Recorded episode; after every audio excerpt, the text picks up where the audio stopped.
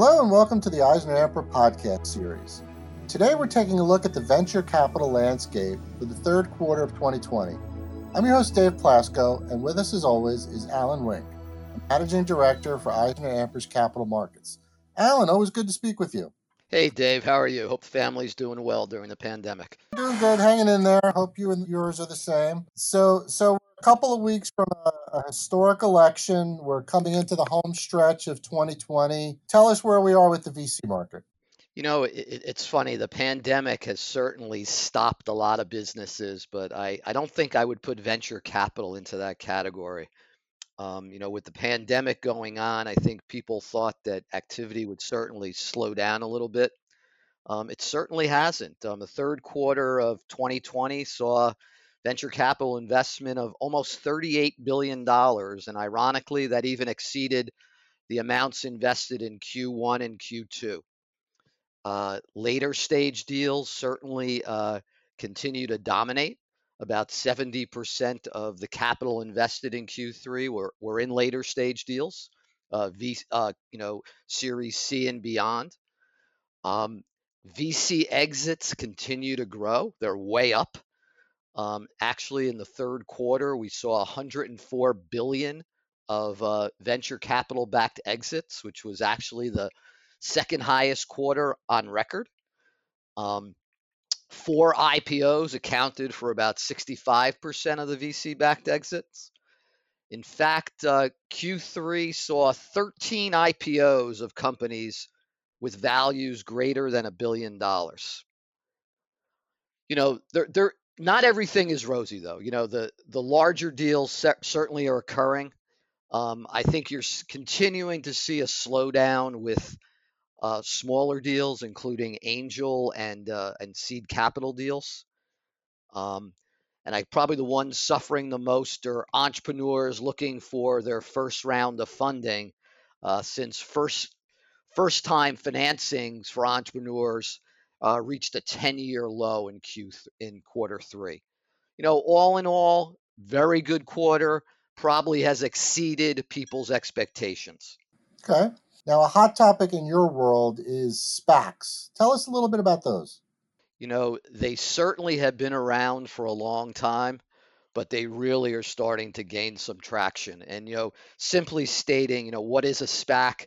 Um, a SPAC really is a, it, it really means a special purpose acquisition company, or it's also referred to as a blank check company. And really, it's a company with no commercial operations that is formed to raise capital through an IPO with the singular purpose of acquiring an existing company. Um, really, 2020 has been a, a record year for SPACs. Over $41 billion have been raised through SPACs for the first three quarters of the year.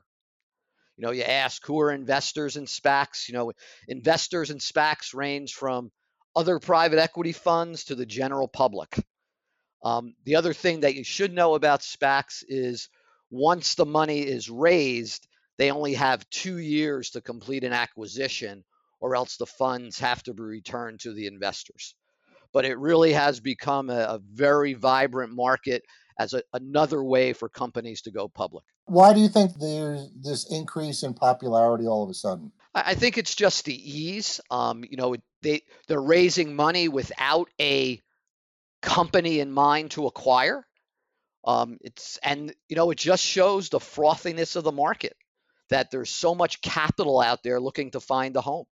So looking forward a little bit, you know, what activity would you like to see in the upcoming quarter, quarter four, that might indicate, you know, an economic recovery is taking root?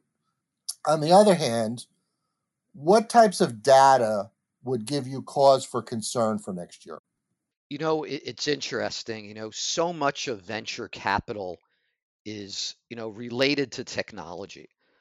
And, you know, technology has been such a driver of this economy during COVID 19. And I'm, I'm afraid to see what our economy would look like if we didn't have these great technology companies that were started and grown over the last 10 years that allow us to, you know, work from home, allow us to stay healthy through telemedicine, allow us to complete financial transactions without being face to face. So I, I think you're going to see that continuing. Um, I think we've seen, you know, many, many years of changes in the way we do business over a relatively short time. I think what we're seeing, which is really kind of interesting, you know, we're seeing an uptick in venture capital investing.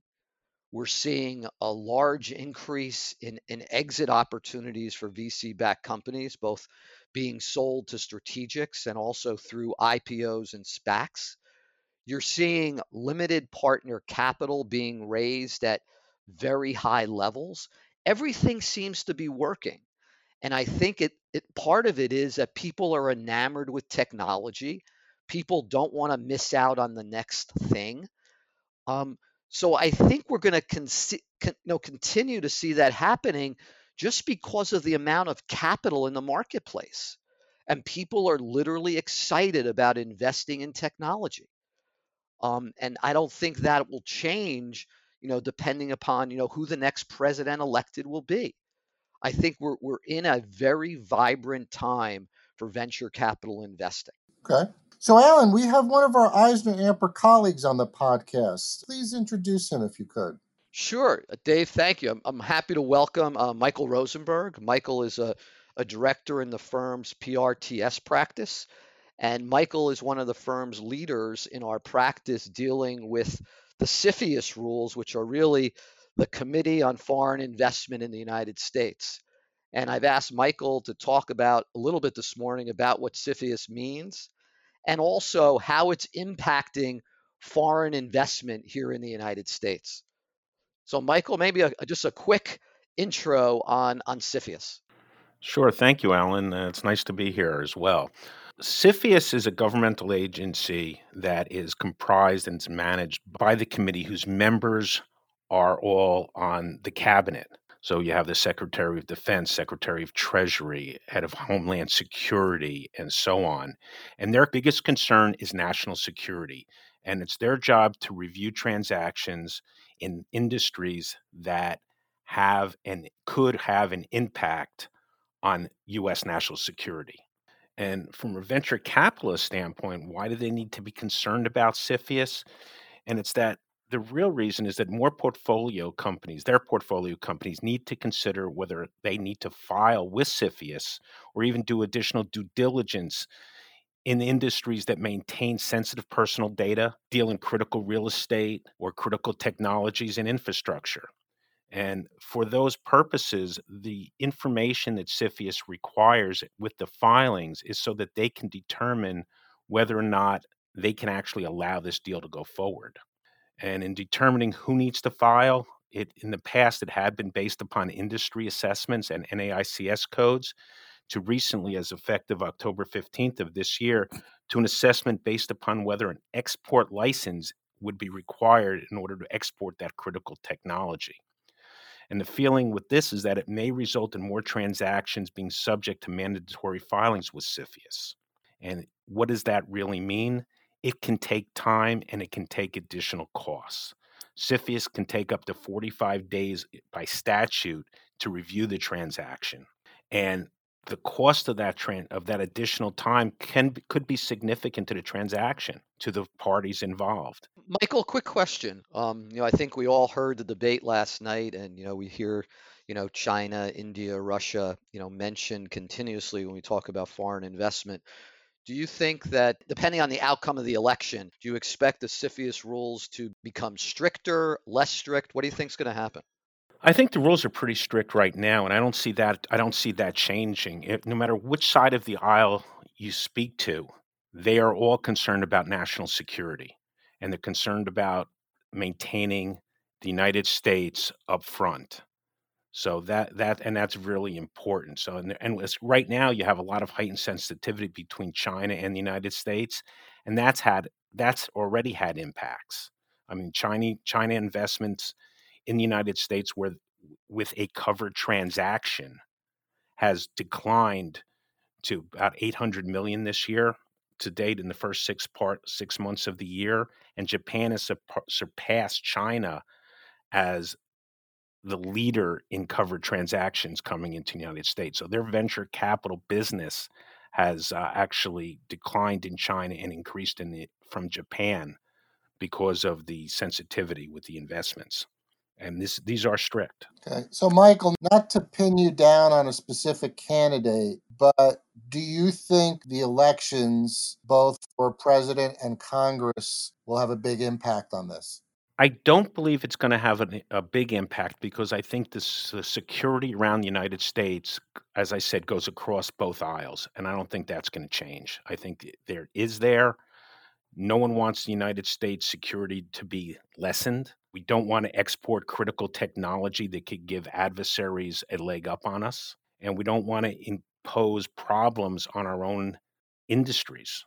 Okay, so it's a it's a better safe than sorry approach. Yes. Do you have anything else to add about CFIUS relative to VC investment, Michael? I think the one last thing that I'd add is that CFIUS has an increased budget. It came about this year, and this has allowed them to review their and expand their review capabilities, and that includes reviewing transactions that have happened in the past with firms that did not initially file. So if you've if you're a company and you've sold an industry or purchased a company, if you're a foreign investor, uh, in over the in the past several years. CFIUS has the authority to go back and review that transaction, and that cost could be significant, especially if they deem it it impacts U.S. national security because they can cause the unwinding of that deal. Sounds like an interesting area and, and one that I'm sure will grow and and we'll keep more of an eye on. Thanks for your expertise and your insight. Glad to participate. And thank you for listening to EisnerAmper's podcast series. Visit EisnerAmper.com for more information on this and a host of other topics. And join us for our next EisnerAmper podcast when we get down to business.